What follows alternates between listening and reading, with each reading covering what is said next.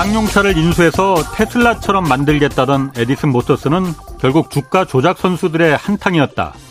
오늘 한겨레 신문은 에디슨 모터스를 조사 중인 금감원이 주가 조작으로 결론 내렸다고 보도했습니다.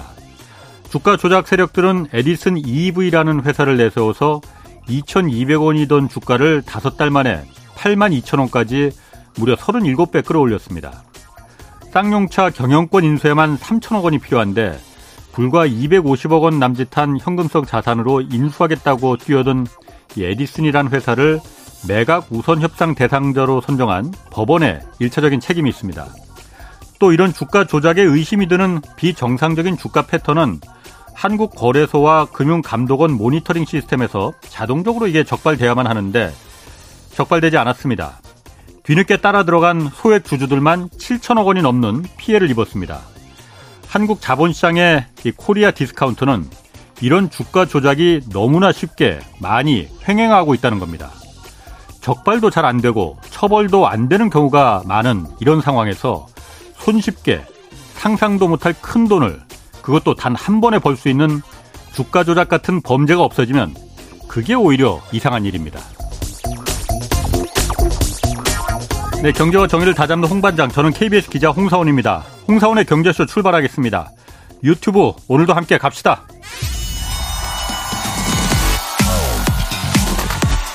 대한민국 경제 오디션 메가 경제스타 K 여러분 경제가 어려워서 힘드시죠? 그래서 준비했습니다. 대한민국 경제 오디션 메가 경제스타 K 힘든 경제 상황을 이겨낸 감동 스토리 우리 가정의 특별한 경제 공부법 슬기로운 투자 아이디어 경제와 관련된 이야기라면 모두 모두 환영합니다. 총 상금 6천만 원을 준비했습니다. 여러분의 많은 참여 기다립니다. 이 프로그램은 당신의 투자의 길을 춤추게 하는 새로운 투자 플랫폼 탱고픽에서 함께합니다. 네, 지금 들으신 대로 총 상금 6천만 원 걸린 내가 경제스타 K 12월 9일까지 사연 받고 있습니다. 대상이 2천만 원, 최우상 4명한테는 500만 원, 또 매월 월장원 40명에게 50만 원씩 각각 상금 주어집니다. 사연은 홍사원의 경제쇼 홈페이지에 올려주시면 됩니다. 자, 잠깐 주춤했던 원달러 환율이 다시 상승하고 있습니다. 1,400원대를 이제 돌파할지도 모른다 이런 우려도 있는데 원화 가치 하락이 어떤 문제를 야기할지 좀 자세히 분석해 보겠습니다. 한국산업경제연구원 김광석 경제연구실장 나오셨습니다. 안녕하세요. 네, 안녕하세요. 두 달 전에 나오셨고 그때 강달러 환율 높아질 것이다. 금리 뭐 이런 것 다 예측하셨는데 다 맞았네요. 그러니까 저는 계속 말씀드리는 것을 네. 이제 어제 오늘 일희일비하기보다는 네. 시대 자체를 규명했으면 좋겠다 이 말씀이고요. 예. 말 그대로 인플레이션 시대고요. 예. 그 물가를 잡기 위해서 금리 인상하는 예. 긴축의 시대고요. 예. 그런 과정에서 부수적으로 나타나는 예. 여러 가지 일련의 현상들을 예. 이렇게 생각하시면 좀 보기가 음. 쉽지 않을까 생각합니다. 자, 환율부터 좀, 좀 볼게요. 네. 오늘, 오늘은 조금 좀 내리긴 했던데. 네. 이게 환율이 어제 그 13년 만에 지금 최고점 찍으면서 올라갔잖아요. 네. 어, 왜 이렇게 오르는 겁니까?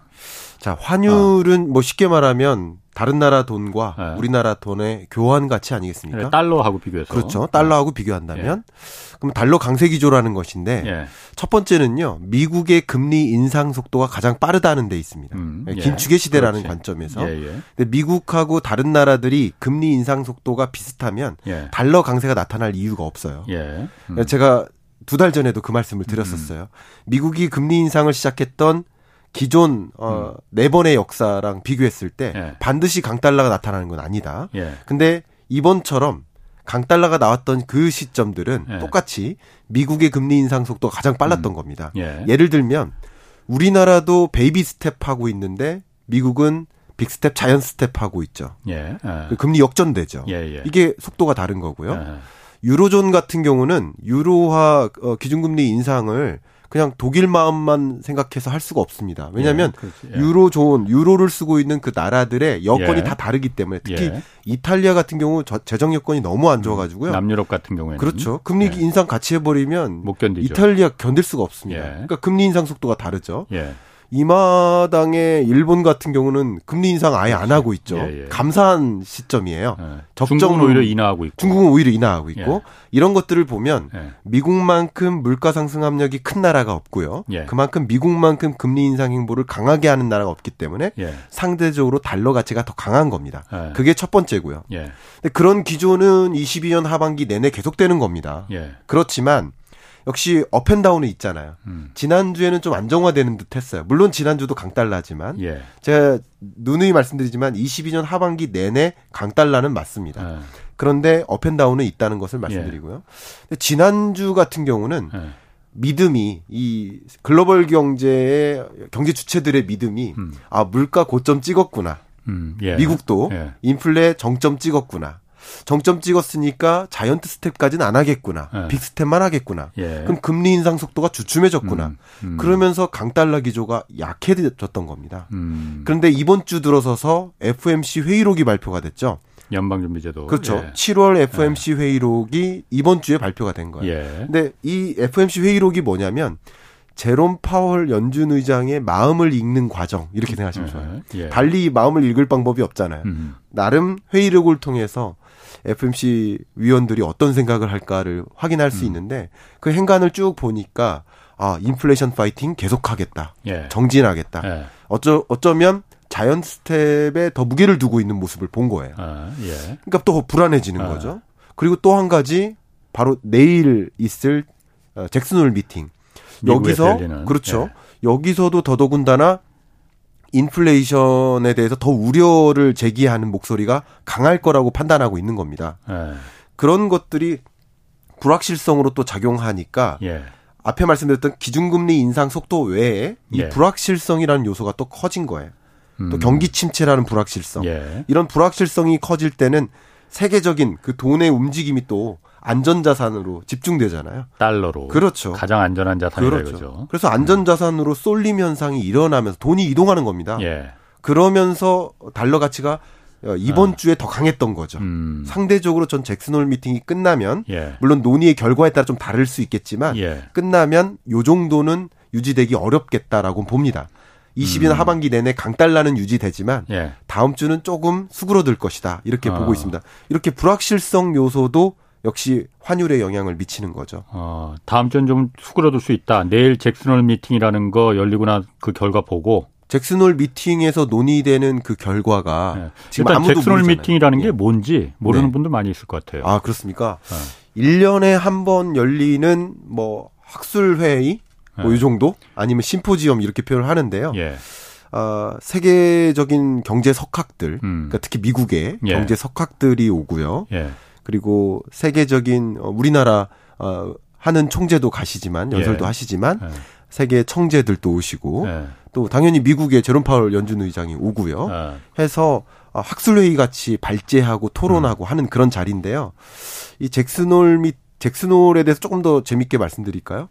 뭐 간단하게, 간단하게. 그게 지금 중요한 건 아니니까. 그건 중요한 건 어, 아닙니다. 우리 박사 논문 쓰는 건 아니니까. 맞아요. 예. 근데 그 잭슨홀 미팅에서 예. 그럼 작년 잭슨홀 미팅만 잠깐 소개해 보겠습니다. 예. 그러니까 이 세계적인 석학 두 분이 계신데 예. 한 분이 서머스 굉장히 유명한 아, 래리 서머스. 예. 예. 그리고 또 한 분이 크루그먼. 아. 근데 이분은 노벨 경제학상도 받았었죠. 예, 예. 근데 작년에 둘이 논쟁을 했는데 아. 서머스 교수님은 예. 어, 이 인플레이션 예. 장기화될 거야. 예. 구조적인 요인이야. 예. 공급망 병목 현상 안 잡힐 거야. 예. 그러니까 지금부터 연준이 대응해야 돼.라고 얘기를 했고요. 네. 근데 크루그먼 같은 경우는 아니다. 예. 일시적이다. 예. 라고 판단했습니다. 예. 근데 제롬 파월은 크루그먼의 의사 결정을 존중했던 알았고. 거죠. 결과적으로. 예. 예. 근데 인플레이션이 안 잡혔잖아요. 예. 물론 이 둘의 논쟁 속에 그때 그 당시 작년 음. 8월에 전쟁을 예상했겠는가 예. 상 못했죠. 못했지만 어쨌든 결과적으로 예. 인플레이션은 장기화됐기 때문에 예. 이 서머스의 입장을 예. 고수할 가능성이 좀 높습니다. 그러니까 아. 무시할 수가 없는 거죠. 예. 그러니까 제롬 파월 연준 의장도 아 그러면 이번 잭슨홀 미팅에서 예. 내일 그 연설에서 어 그러면 인플레이션 어 그냥 일시적이라는 표현을 쉽게 할 수가 없는 거 적어도 음. 작년까지도 일시적이라고 표현을 계속 해왔지만 예. 일시적이라는 표현을 쉽게 할 수 없을 겁니다. 조심스러울 겁니다. 예. 그래서 장기화에 좀 더 무게를 둘 것입니다. 음. 그래서 인플레이션을 잡기 위해서 금리 인상 행보할 거다라는 것을 이 시장이 예상하는 거예요. 음. 잭슨홀 미팅을 앞에 그 잭슨홀 미팅에서 그럼 파월 연방준비도 의장이 금리를 앞으로 계속 어떻게 하겠다 이런 것도 말을 할 수가 하는 가능성이 있어요? 할 가능성이 있습니다. 아, 그럼 그것 때문에 이제 환율도 그렇고 금리도 그렇고 다 주시하는 이유가 그거군요. 그렇습니다. 아. 그게 왜 그렇게 말씀드리냐면요. 오늘도 이제 한국은행 총재께서 예. 어, 이 기준금리 인상 0.25% 포인트 인상하고 예. 말씀하셨잖아요. 네. 근데 그 말씀의 내용에 여러 가지 문구들이 음. 저도 주목되는 것들이 있었는데요. 예. 그 행간을 읽다 보면 아 우리 한국은행은 예. 어느 정도의 금리 인상 스탠스를 유지하겠구나. 예. 지금 그 발언만 놓고 본다면 어, 남은 두 번의 어, 통화정책 방향 결정 회의 동안 예. 0.25% 포인트씩 베이비 스텝만 유지하겠다. 예. 한, 한미 간의 기준금리 역전 용인하겠다. 예. 환율 급등할 수 있다. 어. 그게 중요한 게 아니다. 예. 그런 입장이었어요. 음. 그런 것처럼 그 총재의 어떤 기자회견이나 연설이나 예. 발언 속에서 음. 향후 금리 인상 긴축적 통화 정책 행보를 어떻게 가져갈지를 예상할 수 있기 때문에 정책이 나오니까 그렇죠. 어. 결국은 22년 하반기 동안 미국은 물가를 네. 어떻게 바라보고 있는지 음. 그 물가를 잡기 위해서 금리 인상 행보를 얼만큼 할 것인지 예. 그게 발표가 되는 날이라고 볼 수 있는 거죠. 그렇군요. 자, 그 저 잭슨 홀 이제 내일 열리는데 그것도 이제 뭐 경제쇼에서 좀 그 이후에 좀 내일 열리는 거 보고 좀 다르고 네. 환율 지금 환율이 지금 사실 뭐 난리거든요. 네. 대통령실에서도 오늘 그래서 네. 조금 전에 속보로 이 외환시장 유의 주시하고 있다. 네. 투기 움직임 발생하면 적극 대응하겠다. 이렇게 발표를 했거든요. 네. 이게 이 정도로 지금 그 좀 대통령실에서까지 이렇게 말할 정도니까 네. 이게 좀좀 빨간불이 들어온 거 아닌가 그런 생각이 드는데 네. 당국이 개입을 어떻게 할 수가 있는 겁니까? 그리고 지금 국, 이게 투기 움직임, 투기 네. 움직임이라는 게 국제적인 투기 자본 해치 펀드들 말하는 거 아니에요? 그 투기 움직임 뭐 그런 방금 예. 홍 반장님께서 말씀하신 그런 투기 움직임도 있겠지만 예. 우리나라가 통제할 수 없는 외제적인 그 투기 움직임인 거고요. 네. 국내에서 발생하는 투기 움직임 같은 경우는 우리가 예의주시하겠다라는 입장인 것 같습니다. 그러니까 달러 투자 그렇죠. 일반인들 요즘 많이 합니다, 그거. 그렇죠. 예. 그런 거에 대한 투기. 예, 투기적 성격, 어디까지가 투자고 어디까지가 예. 투기일까를 이제 구분하는 것이 필요할 텐데, 예. 저는 개인적으로 그런 생각을 합니다. 음. 물론 저도 지금 속보를 예. 이제 열어보고 있는 중인데요. 어, 기본적인 그 입장 표명은 이런 것 같아요. 환율 문제 심각하다. 그리고 그거 우리 그냥 그냥 내버려 두진 않겠다. 예. 뭔가에 대응을 하겠다라는 예. 것이고 다만 한국은행이 오늘 기준금리를 빅스텝을 인상한 게 아니기 때문에 0.25% 그러면 시장에선 더 걱정하는 거예요. 아. 니 지금 환율이 이렇게 높아서 수입업자들 음. 죽겠는데 네. 그럼 환율을 0.25만 올리면 되겠느냐는 그런 여론이 좀 강하잖아요. 예. 그러니까 대통령실에서 나선 것이 아닌가라고 음. 생각을 하고요. 음. 지금 우리가 그냥 이게 그렇다고 환율이 높다고 해서 예. 기존에 경험했던 이게 굉장히 재밌는 게 1,300원을 상회했던 이 환율이 예. 정확히 IMF 외환위기 때 예. 글로벌 금융위기 때 예. 그때만 있었던 거예요. 음, 그리고 그렇죠. 이번에 세 번째 근래 역사상. 그렇죠. 예. 그러니까 이런 것들을 보면 그냥 그냥 예의주시하지 않을 수 없는 그런 일인 거죠. 예. 그래서 우리가 뭔가 노력을 하겠다라는 것이고 예. 안도감을 주고 싶은 거예요.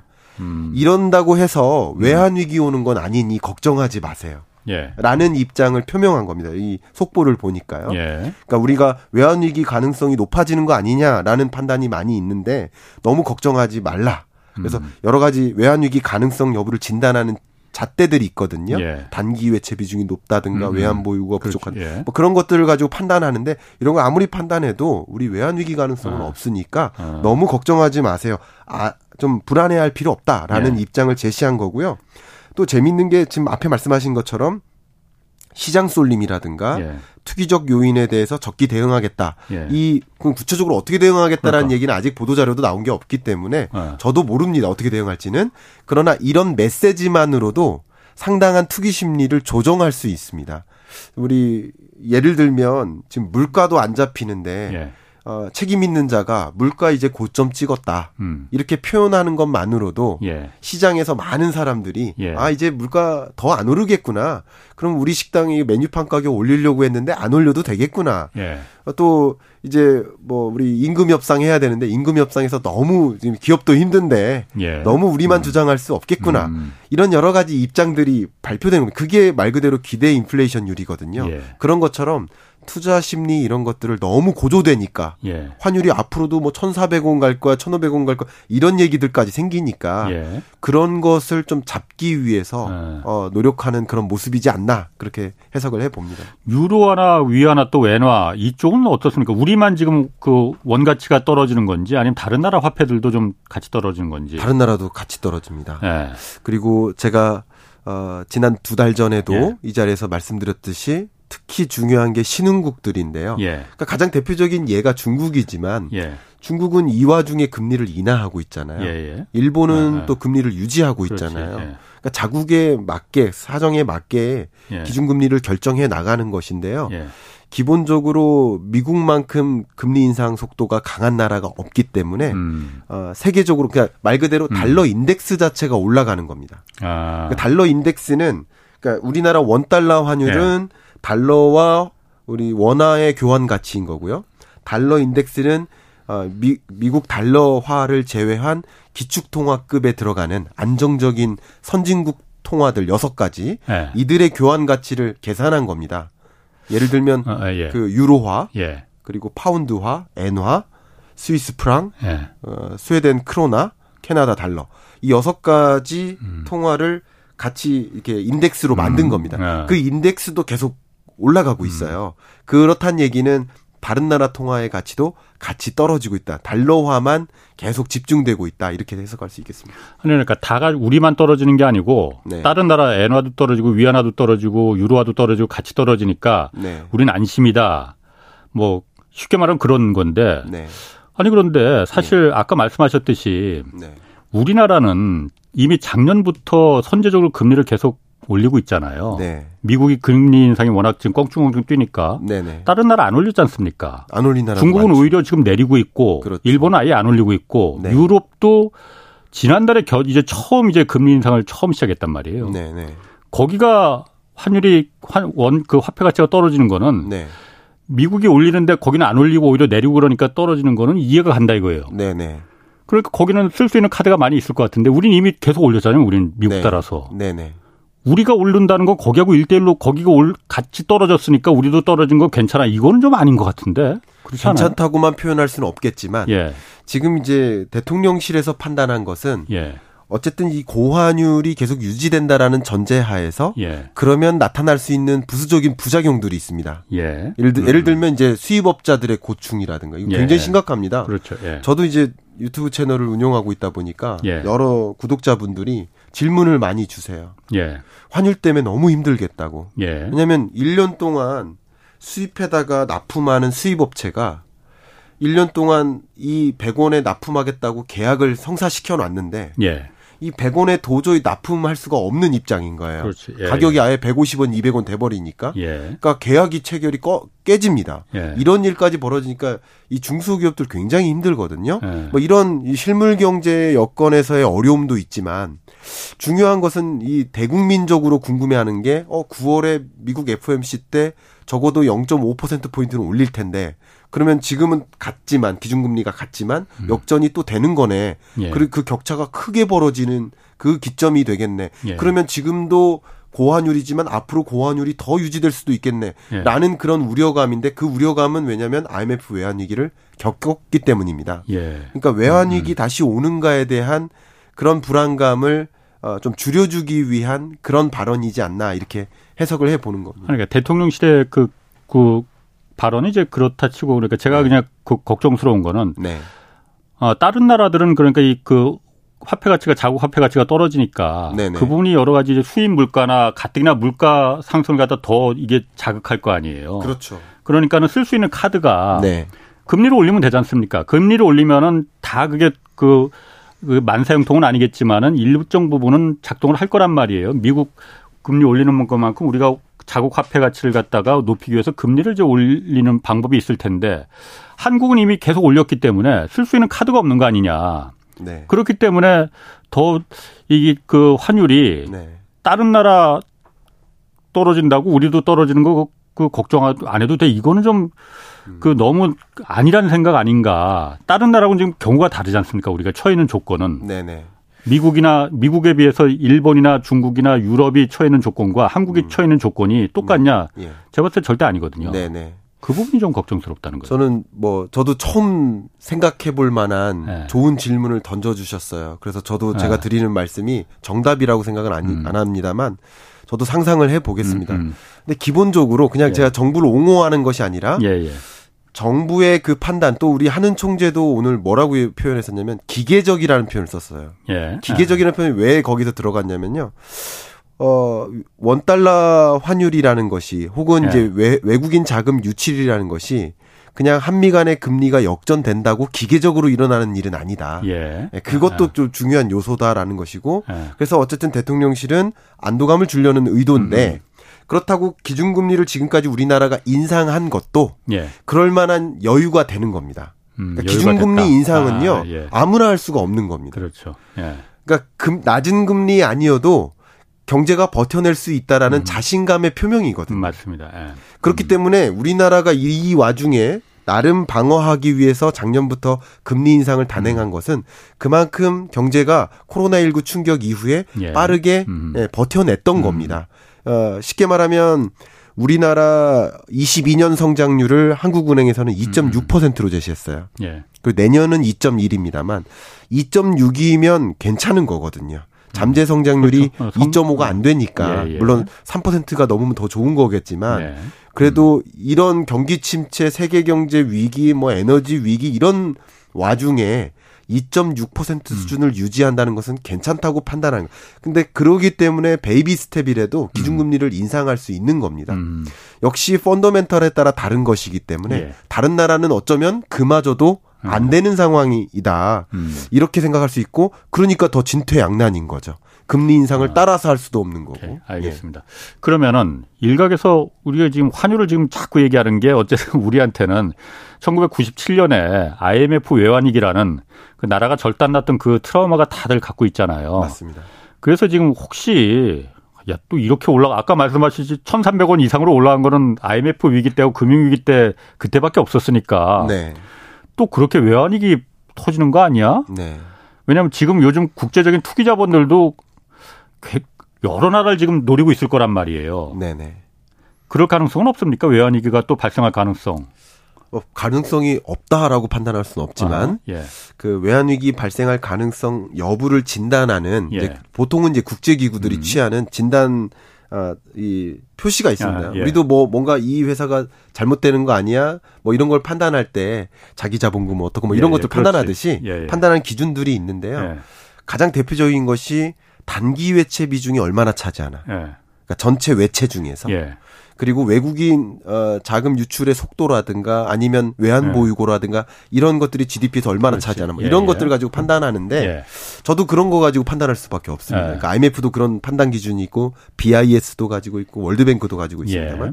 그 판단 기준으로 봤을 때 한국은 다시는 외환 위기는 겪지 않는다라는 음. 준비를 해놓은 상태라고 생각을 합니다. 음. 가장 중요한 게 단기 외채 비중인데요. 그렇죠. 단기 외채 비중이 현격히 떨어집니다. 네. 예, 그렇게 위험한 어, 상황은 아니다. 그렇기 때문에 외국인 자금 유출이 있다 하더라도 어, 외환 위기까지는 오기가 어렵기 때문에 지금으로서는 어, 이 한미 간의 기준금리 음. 역전을 용인하겠다.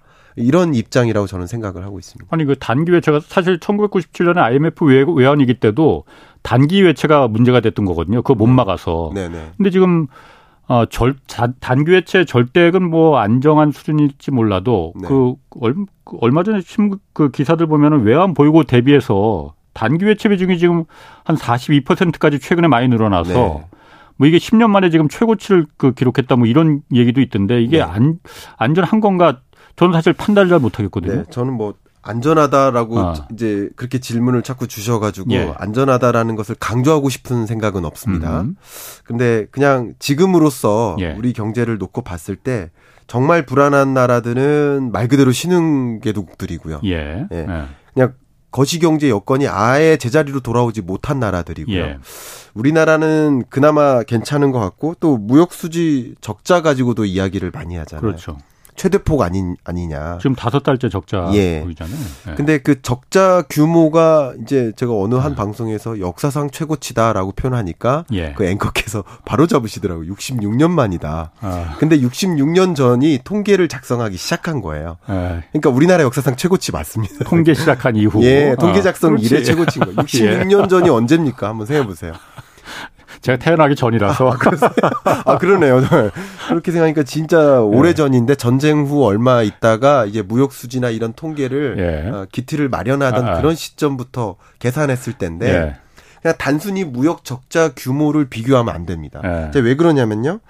1996년에 외환 예. 위기에 처하기 전에 예. 아, 이 무역 적자가 문제가 됐었거든요. 예. 그때 무역 적자 규모가 대략 한 어, 206억 달러. 예. 예. 근데 지금 올해는 254억 예. 달러. 그걸 넘어선 거예요. 예. 그러니까 무역 적자가 최대치고 그리고 뭐 5개월, 6개월 계속 무역 적자일 것 같고 예.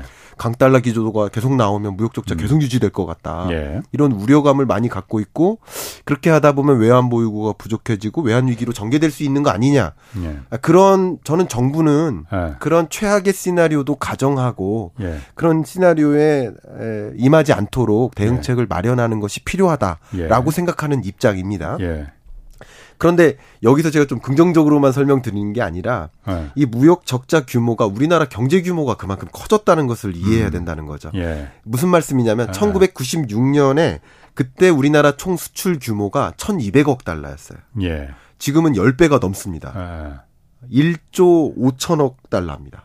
음. 그러니까 무역 규모가 커졌기 때문에 무역 적자도 당연히 클 수 있는 거예요. 크다 보면. 지출하는 규모 자체가 아니 무역 규모가 커졌으면 흑자 규모가 커질 수 이왕이면 흑자 규모가 여태까지 계속 커졌으니까 네. 그게 더 커지는 게 좋지 적자 규모가 더 커지는 게 아, 물론 당연해요. 예, 흑자 규모가 커지는 게더 예, 좋고요. 예. 저는 이제 이게 좋으냐 나쁘냐라기보다는 아. 외환 위기 가능성 여부를 갖고 판단할 아, 때이 예, 예. 무역 적자 규모가 예. 지금 254억 달러라고 하는데 이 규모가 정말 외환 위기를 음. 가져올 수만큼 유의미한 숫자인가? 절대 마이너스액이 그렇게 크지 않다 이거. 크지 않다는 거죠. 아. 그래서 이제 그 비교를 제가 아. 계산을 해 보니까요. 어, 96년에는 그 무역 적자 206억 달러가 예. 한7.4% 정도 차지했습니다. 예. 전체 송, 음, 음. 총 수출 대비. 예. 근데 현재는 2.7%밖에 예. 안 되는 거죠. 예. 자, 이걸 가지고 안도감을 갖자 이런 의도는 아니고요. 예. 지금 무역 적자 문제 심각하고요. 예. 그리고 우리 경제의 회복 여건을 억누르는 예. 그리고 우리나라 경제를 장기 침체로 만드는 예. 그런 굉장히 중요한 요소인 거 맞습니다. 예. 다만 이걸 갖고 외환 위기 예. 온다라고 주장하는 음. 논리는 좀 약하다라는 예. 것을 설명드린 것뿐입니다. 그러니까 뭐 무역 적자 고얘기는 잠깐 좀 있다 하고 그러니까 단기 외채가 네. 우리나라 외환 보유고 그게 네. 우리나라 한 4천억 몇, 몇백억 달러 갖고 있다면서 외환 보유고 그 중에서 네. 단기 외채가 한 42% 네. 비중인데 네 네. 그중에 또 1년 미만 초단기 외채가 또 21% 이것도 네. 굉장히 높아졌다고 그러더라고요. 네네. 근데 어쨌든 42% 정도 단기 외채에 있는 거는 예. 아, 그렇게 뭐그 외환 위기까지 걱정할 가능 그 우려는 안 해도 된다 이렇게 판단하면 되는 거예요. 보통 우리가 외환 아. 위기를 아. 겪었던 시점이 이제 97년이니까 예, 예. 그때랑 비교했을 때는 음. 안정적인 수준이고요. 예. 물론 우리가 예상하지 못하는 또 다른 음. 시나리오. 예. 그러니까 우리나라는 이제 3% 기준금리 인상까지 가져갈 수는 있지만 예. 그 이상은 어렵다라고 음. 전제했을 때 어려운 입장이잖아요, 현재로선. 예. 근데 미국이 그 이상으로 강도 높게 예. 정말 어 뭐 자이언트를 넘어서서 뭐 슈퍼 자이언트까지 음. 이렇게 단행하기 시작하면 당연히 음. 기계적으로 돈이 그쪽으로 쏠릴 겁니다. 한번 생각해 음. 보세요. 예. 거기 금리가 높은데 그쪽으로 돈이 이동할 수밖에 음. 없죠. 그러면 이 단기 외채 문제도 어, 생겨날 수 있겠지만 음. 지금의 이제 시나리오로서는 그냥 평범한 시나리오. 물론 이제 최악의 시나리오도 가정해야 되겠지만 예. 지금의 시나리오로서는 그렇게 판단하는 것이 맞지 않나라고 생각하는 아. 겁니다. 그리고 아까 이제 무역 적자 얘기하셨는데 무역 네. 적자도 사실은 어 절대액은 그럼 뭐 적자액이 그렇게 뭐 절대액이 많지는 않다 하더라도 네. 그 기조가 중요한 거잖아요. 그렇습니다. 어쨌든 여러 가지 좀 에너지 비용이나 이런 게 오르고 네. 뭐 그래서 어 적자가 발생했다. 뭐 그게 이유가 될 수는 있겠지만 어쨌든 다섯 달째 네. 60 아까 말씀하신 대로 66년 만에 네. 최대 기록을 지금 기록했어요. 다섯 달째. 네네. 이게 그냥 앞으로 계속 우리나라가 계속 무역 흑자국이었는데 네. 앞으로 계속 무역 적자국으로 이게 고착이 되는 거 아닌가. 네. 그럴 가능성은 그럴 염려는 안 해도 돼요? 네, 염려는 어. 물론 염려를 계속 경제를 긍정적으로 얘기하는 사람 같이 오늘 좀 비춰져서 어떻게 생각하실지 모르겠지만 어. 아, 무역 적자국으로 이렇게 고착화되기는 어렵다고 생각을 예. 합니다. 이게 음. 이게 미국을 제외한 그 나머지 나라들, 그러니까 예. 우리나라하고 좀 비교할 만한 나라들, 예. 일본이라든가 음. 뭐 독일이라든가 이런 나라들도 예. 비슷한 방식입니다. 예. 음. 이게 제가 두 달 전에도 설명을 비슷한 음. 말씀을 드렸는데 굉장히 재밌는 일이 뭐냐면요. 달러 강세면 예. 수출하기 더 좋아지잖아요. 그렇죠. 교육 조건이 개선되잖아요. 어, 수출 기업한테는 좋죠. 그러니까 수출 기업한테 좋으니까 수출 여건이 좋아져서 네. 오히려 흑자가 나와야 되는 거 아니냐라고 그렇지. 생각하실 수 네, 있잖아요. 네. 굉장히 좋은 의문이거든요. 예. 근데 그 부분에 대해서 어떻게 말씀드리냐면 예. 많은 국가들이 수입문을 닫고 있습니다. 음. 이 수입문을 닫는다는 얘기는 예. 어차피 이 교육에서의 결제 통화가 달러이기 때문에 예. 달러 강 높은 달러를 가지고 음. 지불할 의지가 없는 거예요. 아. 그래서 예를 들어 우리나라의 뭐 식료품 기업들도 예. 기존에 쌓아놨던 비축분을 사용하는 거예요. 예. 달러 강세일 때는. 예. 그러니까 수입문을 닫는 거죠. 예. 두 번째는요 내재화합니다. 어, 자국 그러니까 안으로. 우리가 뭐 예를 들어서 요소를 예. 중국부터 사오는 이유는 우리나라에서 만들어 만들 수 없는 게 아니라 그렇죠. 만들어서 사는 것보다 사오는 게 더 싸니까 사오는 거 아니겠습니까? 그렇죠. 근데 우리나라에서 사오는 게 더 싼 시대가 오는 거예요. 어떤 품목의 경우에는. 음. 그러니까 이런 식으로 수입문을 닫아요. 다른 말로 음. 좀 어렵지만 내재화라고 표현하는 거죠. 어, 비용이 높아지는 사회로 가는 거죠. 그렇죠. 그러니까 내재화 되니까 당연히 우리나라로 입장을 바꿔서 생각한다면 예. 수출문이 닫히는 거죠. 수출문이 닫힌다. 그래서 수출이 아. 계속 정체되고 있는 겁니다. 예, 예. 수출 규모가. 예. 재밌게도 가격이 올라가는데도 수출 규모가 정체되는 것은 안 좋은 사인인 거죠. 그렇죠. 네. 그렇죠. 가격이 올 왜냐하면 수입 규모, 수입 수출 규모는 예. 액으로 표현하는데 그 액은 단가 곱하기 양이니까 예. 단가가 올라가고 있는데 양이 예. 규모가 그대로 유지된다는 것은 예. 양이 줄어든다는 뜻이니까 좋은 게 아닙니다. 예. 근데 중요한 것은 이제 무역 수지 적자가 왜 나온 거냐. 네. 그러니까 무역 수지의 개념이 총수출에서 총수입을 뺀 거잖아요. 예. 그러니까 총수입이 더 많은 거예요. 네. 근데 수입이 많다는 것은 아까 말씀드린 것처럼 단가 곱하기 양인데 어, 우리나라가 뭐 곡물 수입국 7위국이고 음. 뭐전 원유를 수입하고 예. 수입에다 쓰고 있고 원자재나 음. 부품 음. 다 수입에다 쓰잖아요. 예. 그럼 이 결제 통화 이 달러 가치가 강하다 보니까 당연히 수입액이 커지는 거예요. 예. 근데 이런 이런 어떤 강달러 현상 속에 나타나는 수입 규모의 증가 예. 이런 흐름이 다른 나라도 마찬가지로 연결되고 있습니다. 음. 강달러 기조에서 예. 나타난 현상이라고 보는 아. 거죠. 그래서 이런 현상들은 결과적으로는 미국 물가에 달려 있다. 아, 그렇게 말씀을 드리고 싶어요. 아. 왜냐하면 지금 1년에 나타나는 모든 경제 현상이 예. 물가, 금리, 예. 시장 예. 이 삼박자입니다. 예. 물가가 너무 높다 보니 인플레이션 파이팅하고 미국 기준으로 그러다 보니 시장에 영향을 미치는 거죠. 외환 시장에 강달러, 예. 주식 시장에 주가 하락, 그리고 자본 시장 뭐 혹은 자산 시장 예, 부동산 가격 하락. 이렇게 결과적으로는 이렇게 삼박자로 연결이 되고 있는 거죠. 그런 음. 관점에서 생각을 해 본다면 음. 미국 물가가 안정화되기 시작한다. 그럼 금리 인상 속도가 주춤해지죠. 예. 혹은 안 올리겠죠. 예. 그런 기조가 나오면 다시 음. 이게 강달러가 또 약화되고 음. 이런 어떻게 보면 이런 무역 수지 적자가 자연히 해소되는 음. 것이 아닌가라고 저는 생각을 하고 있어요. 제가 근데 안도감을 음. 갖자는 뜻은 아니지만 음. 이게 예, 예. 고착화되는 데는 지금 무역 적자의 성격이 이렇다 보니 이게 고착화될 음. 요인은 없지 않을까 하고 해석을 하고 있는 겁니다. 그러니까 우리가 수출 주도 수출이 주로 수출로 먹고 사는 국가다 보니까 네. 어, 달러가 강해지면은 당연히 수출이 많이 그 채산성이 좋아지니까는 굉장히 더 좋을 것이다 생각했는데 이게 우리나라만 그 원화가 약세야지 수출도 좋은 거지 엔화도 약세고 유로화도 약세고 위안화도 약세고 다 약세니까 예. 수출도 좋아질 게 없는 거 아니에요? 수출 그렇습니다. 기업들도. 예. 더군다나 지금 일련의 이 통화 정책 기조가 예. 경기 침체를 그냥 받아들이고 용인하고 진행하는 방식이다 예. 보니까 예. 이제 세계적인 경기 불황이 같이 찾아오는 것이기 때문에 예, 무역 신장률이라고 하거든요. 음. 무역 규모 자체가 세계 무역 규모 자체가 예. 둔화되는 거예요. 예. 증가하는 속도가 둔화되는 거예요. 예. 신장률이. 예. 그러니까 그런 구조니까 우리나라의 파이도 줄어드는 거라고 볼 수 있는 것이죠. 음. 자, 그 오늘 금리 이제 좀 얘기를 해봐서 해보 네. 돌아가서 네. 오늘 0.25% 포인트 올렸어요. 네네. 어, 뭐0.5% 포인트 올려야 된다 뭐 이런 얘기도 좀 있었지만은 네. 그냥 0.5%까지는 너무 경기를 그야말로 죽일 수 있으니 네. 0.25가 좋지 않겠냐. 또 더군다나 금리 차 더 주택담보대출 이 부동산 시장도 안 좋은데 네. 여러 가지를 아마 고민을 했을 것 같아요. 그래서 네네. 0.25로 결정을 했는데 네. 아, 한국하고 미국하고 그럼 금리가 똑같 기준금리가 똑같아진 거잖아요. 지금 2.5% 포인트 2.5%로. 네. 그런데 다음 달에 미국은 또 기준금리를 결정하잖아요. 네. 뭐 내리지는 않을 것 같고 분명히 올리긴 올릴 것 같습니다. 네.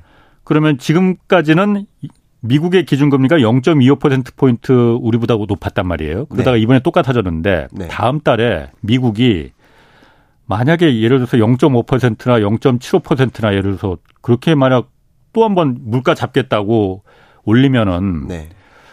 그 정도 금리 차를 견딜 수 있겠나라는 네. 제가 자꾸 오늘 염려만 걱정만 해서 이거 참 얼굴에 네. 주름살 생기겠네. 네. 아니, 이렇게 아. 걱정해 주시고 예.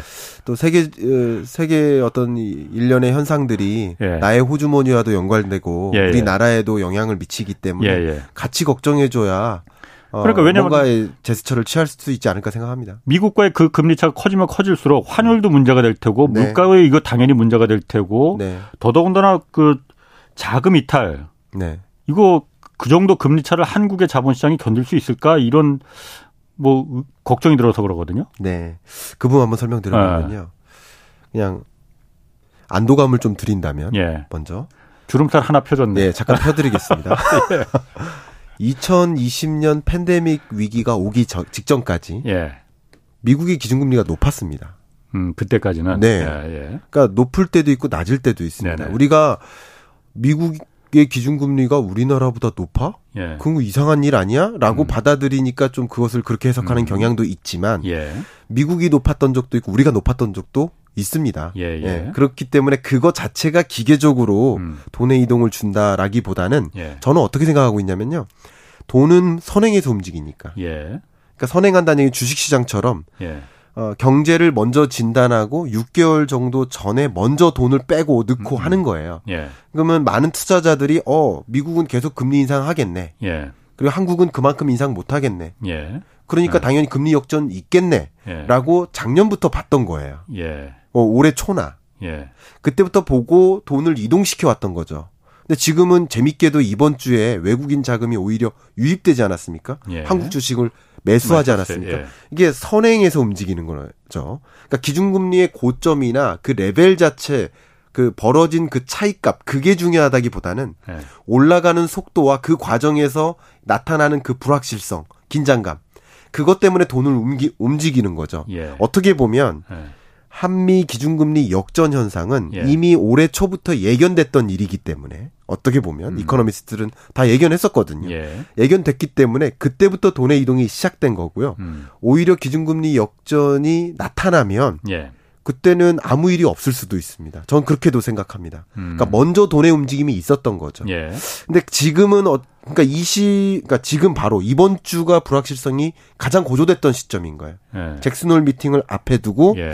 도대체 금리 인상 어떻게 할까? 예. 근데 지난 주까지만 해도 기준금리 인상 속도를 0.5만 할 것 같아라고 생각을 했어요. 예. 더 많은 비중이. 음. 근데 이번 주 들어서 음. 0.75로 올라갔습니다. 예. 그러니까 다른 말로 지난주까지는 인플레 정점 찍었네. 음, 그러면 그렇게 인상 안 해도 되겠네라는 예. 입장이었다. 이게 바뀐 거예요. 예. 결국 이것이 잭슨홀 미팅을 앞에다 두고 혹은 예. 7월 FMC 회의록을 보고 예. 그런 불안감이 생긴 거라고 볼 수 있어요. 음. 그러니까 이런 불안감이 해소되겠죠. 해소되면 당연히 돈의 이동이 또 달라집니다. 그러니까 음. 지금은 이런 일시적인 불확실성 때문에 이동되는 그 돈 때문에 어, 일시적으로 달러 강세, 달러 강세 기조는 20년 하반기 내내 갈 겁니다. 그러나 이번 주가 그나마 더 초강세가 아닌가. 예. 그러니까 왜냐하면 그 불확실성 때문에 그렇게 생각을 하고 있습니다. 만약에 다음 달에 미국에서 기준금리를 네. 0.75%로 또 올린다면은 네. 0.5% 정도가 아니고 네네. 그럼 한국하고 미국 금리 차이가 0.75% 차이가 되는 거잖아요. 네네. 그 정도는 괜찮습니까? 그것을 괜찮다. 왜냐하면 제가 네. 예전에 그 아까 그그 음. 그 김 실장님이 말씀하시길 예전에도 그러니까 코로나 이전에도 한국하고 미국하고 금리가 역전된 적 있었다. 뭐 네. 그 과거에도 있었다 하지만은 네네. 이게 초저금리 상태에서 금리가 역전되는 거하고 지금은 네. 금리가 올라가는 시점에서 고금리 시점에서 금리가 역전되는 거고 차이가 있지 않겠나라는 생각이 들어서 그러거든요. 네. 물론 초저금리 상황에서 역전되는 것도 뭐 일리가 있는 말씀이시지만 예. 어, 물론 2020년의 기준금리가 지금의 기준금리보다는 낮죠. 네. 이미 그거보다 올라간 상태니까 말 그대로 긴축의 시대라고 표현할 예. 수 있을 것 같아요. 예. 예. 그런데 이 기준금리 그 격차, 그러니까 한국은행의 판단도 네. 기준금리 격차 혹은 이제 역전 이것을 네. 용인하겠다라는 것은 그것으로 인해서 기계적으로 자금 이탈이 있는 것이 아니라 예. 제가 보기에는 자금 이탈이 이미 많이 이루어진 거라고 판단하고 이미 있습니다. 네, 그러니까 어. 그런 역전이 있을 거라고 예. 이미부터 판단하고 있었다는 거죠. 어. 올해 상반기부터. 아. 빠져나갈 돈은 다 빠져나간 빠져나간 거죠. 아. 그리고 그것이 재확인되는 과정입니다. 아. 그런 과정이라고 저는 해석을 하고 있기 때문에 예. 그거 그래서 기계적으로 음. 그것으로 인해서 자금 이탈이 또 일어나고 그것으로 인해서 음. 외환 위기가 온다기보다는 그것을 염두에 두고 경제를 판단하고 6개월 전부터 돈을 먼저 빼왔던 것이다. 음. 그리고 이제 실제 기준금리 인상을 0.75를 만약에 단행합니다. 예. 그러면 그때 어 시장이 확인하는 거죠. 어 우리가 예상했던 대로 예. 0.75 퍼센트 포인트 인상했네. 아. 지금의 시장의 기대는 예. 0.5와 0.75의 중간에 있다고 볼 수 있겠죠. 예. 어, 아. 일정 비중은 0.5고 음. 뭐 70%의 사람들은 0.75의 무게를 두니까 음. 시장의 평균적인 기대는 어쩌면 0.6 요 정도 느낌인 거잖아요. 예. 근데 만약에 0.75% 포인트를 단행했다. 예. 그럼 시장의 기대만큼 했네. 근데 0.5% 포인트만 했, 습니다 예. 그럼 시장의 기대보다도 낮게 인상했잖아요. 예. 그러면 좀 또 다른 변수가 생기는 예. 거죠. 예. 시장이 굉장히 큰 안도감을 가질 겁니다. 그렇죠. 그러니까 한국 네. 주가가 또 오를 수도 있는 거죠. 그렇지, 예. 그런 식으로 지금 결국은 예. 어, 제롬 파월의 마음은 뭘까? 예. 9월 FMC 회의에서 예. 기준금리를 얼마나 인상할까? 예. 이걸 가지고 그 마음을 읽기 위해서 전쟁이라고 볼 수 있는 것이죠. 음, 그럼 우리 같은 경우에 그러면 그 지금 올해 연말에 네. 오늘 이제 0.25% 올렸으면은 올해 연말까지는 금리가 앞으로도 더 오를 안 올리 이제 안 올릴까 그러면은 아니 올립니다. 그럼 연말에는 몇 퍼센트까지 기준금 네. 기준금리가 시장금리 말고 기준금리가 몇 퍼센트까지 될 가능성이 있어요? 예, 물가를 잡기 위해서 예. 긴축적 행보를 지금과 같이 유지해 나가겠다라는 이, 그런 입장을 취했습니다. 예. 그러니까 남은 두 번의 통화 정책 방향 결정 회의에서 예. 0.25% 포인트씩 인상하니까 예. 3%에 이를 것이다 이렇게 음, 보고 있습니다. 3% 연말. 네. 연말에 그 정도면은 그 정도 금리 기준금리는 한국 사회가 지금 한국의 경제가 버틸 수 있을 정도입니까? 그러니까 제가 말씀드렸듯이 외환 위기라는 관점에서 예. 예, 외환 위기 가능성을 어, 좀 줄여놓기 위한 예. 그런 그 펀더멘털 금융시장의 움직임은 지금까지 많이 해왔다라고 보고 있고요. 예. 그런 관점에서 그 외환시장 개방도 지금 안 하고 있거든요. 음. 증권시장 선진화를 위한 과제가 두 가지가 크게 예. 뭐 공매도 제도 음. 개선 및 재개 그리고 예. 외환시장 완전 개방 이래야 MSCI 선진국 지수에 편입되어 있는 네. 국가들의 금융 시스템하고 흡사해지는 거거든요. 24시간 계속 개방해라. 뭐 네네. 그 요구가 많죠. 그걸 아직 안 하고 있잖아요. 예. 그러니까 그런 것들도 지금의 상황에 굳이 지금 상황에 할 필요는 없다. 예. 조금 쉬어가자. 예. 이런 입장이 아닌가 저는 해석을 하고 있고요. 예. 아, 그런 관점에서 외환 위기 가능성 뭐 이거는 아니고요. 음. 제가 조금 다른 발언을 한번 해보고 싶은데요. 다른 발언. 다른 발언. 어. 제가 왜냐하면 폭탄 발언입니까? 폭탄 발언은 아니고요. 예. 이렇게 얘기하면 예. 우리 1979년 네. 폴 아, 볼커 볼커. 연준 의장이 네. 총을 차고 주무셨거든요. 아, 그때 네, 기준금리 인상이 너무 또 올리니까는 인기 없는 어. 정책이기 때문에 그리고 일자리 어. 다 잃고 그러니까 실업자들이 그때 막 그 쳐들어오고 음. 그러니까. 네. 근데 저는 뭐 별 걱정도 다 한다 이런 생각 하는데 예. 저는 개인적으로 어떤 생각을 하냐면 예. 너도 나도 다 투자니까 너도 나도 네. 투자예요. 예. 정말 죄송한 말씀입니다만 이, 이 젊은이들이 예. 20대 젊은이들이 예. 뭔가 역량을 개발해서 내가 사회에 어. 어떤 어, 키맨이 되고 그래서 네. 나도 좀 성공하고 부자도 예. 되겠다라는 그림을 안 그립니다. 예. 예. 어떻게든 투자해서 얼마 벌고 어, 노동 수입으로 나는 부자가 되지 않겠다. 그냥 건물주가 되겠다. 목표가 그런 거예요. 근데 그렇게 된 이 경제적인 여건이 어쩌면 금리에 있지 않나라는 생각을 해요. 금리에? 좀 재밌는 발언입니다, 이거는. 네. 왜 그러냐면 고금리 시대일 때는 네. 그냥 열심히 일하면 됩니다. 그렇지. 그 소득을 저축만 하면 돼요. 그렇죠. 저축금리가 10%니까 아. 굳이 주식 투자할 예, 필요가 예. 없어요. 아하. 다른 투자 신경을 쓸 필요가 없어요. 예. 열심히 일하는데. 그러니까 예. 근로 의욕을 가장 고취시키는 게 높은 금리가 아닌가 그런 생각을 해봤어요. 어, 그러네. 제가 진단해 본 적은 없습니다. 아니, 맞습니다. 어제 점심 시간에 예. 한 PD님하고 점심 먹다가 예. 그냥 그런 얘기가 튀어나와가지고 그게 맞을 수도 있다. 그래서 우리 사회가 너나 할 것 없이 부동산 투자, 주식 투자, 뭐 가상자산 투자 그걸로 돈 벌겠다라고만 뛰어든다면 우리 경제는 도대체 어떻게 될 것인가 하는 생각을 갖고 일하냐. 있어요. 그렇죠. 손은 누가 키웁니까? 예. 그러니까 결과적으로 우리나라 경제를 키워나가는 역할이 지금 20대, 30대가 앞으로 우리 경제를 계속 또 받쳐줘야 되는데 예. 계속 그런 고민만 한다면 저도 이제 대학생들 만나고 우리 학교 학생들 수업 시간에 물어보면 오로지 그 고민이에요. 음. 내가 사회에서 어떤 역할을 하겠다 예. 그게 아니라 예. 그건 좀 안 좋은 음, 어떤 저변의 형성이 아닌가 문화적인 예. 형성이 아닌가 그런 생각을 하는데 금리가 이렇게 높아져 버리면 아, 내가 열심히 일해서 저축만 해도 되겠구나. 그렇지. 그럼 정말 네. 열심히 일하고 역량 개발하고 나의 가치를 올리고 또 사회에서 기여하고 그게 우리 한국 경제에 역동성을 주는 게 아닌가라는 가벼운 판단을 해봤습니다. 음. 굉장히 조심스러운 아니 아니 그거 제가 네. 저는 그 별거 아닌 그 폭탄 발언이라고 생각했는데 네. 매우 중요한 얘기입니다. 사실 그 노동의 가치, 땀의 가치가 존중받는 사회가 예전에는 사실 돈이 돈을 버는 돈이 돈을 버는 자본 소득이 훨씬 더 큰 왜냐하면 워낙 저금리였으니까 네. 빚, 빚 얻어서 그 오르다가 레버리지 이용해서 뭐 부동산 투기하고 네. 코인 투기하고 이런 게 네. 그래서 거기서 실질적으로 훨씬 많은 그렇습니다. 일에서 버는 소득보다 훨씬 더 많은 소득을 그렇습니다. 받잖아요. 네. 그러다 보니까 거기서 이제 좌절과 상실감들을 그렇습니다. 젊은 계층들이 많이 본 거잖아요. 네. 금리가 올라가면서 이제 그런 네. 긍정적인 효과가 있네요. 그러니까 오히려 이제 물론 주식 투자라든가 네. 부동산 투자가 잘못된 건 아닙니다만 예. 이, 이 요즘에 이 20년, 21년 이 팬데믹 위기를 겪으면서 예. 자산 시장 가치가 너무 급등하면서 예. 상대적 박탈감을 경험한 이 MZ 세대들이 예. 어, 그런 일할 의욕은 많이 줄이고 음. 그리고 워라벨 생각하고 적당히 예. 일하고 음. 그리고 투자해서 돈 많이 버는 예. 그런 그림을 그리고 또 유튜브에서도 많은 또 이, 그 핵인싸들이 네. 다 그런 모습을 보여줘요. 예. 나는 일을 안 했지만 예. 어, 뭐 그냥 300만 원 가지고 300억 부자가 됐다라는 예. 그런 모습에 또 많이들 막 쫓아서 행동하고 싶어 하고 음.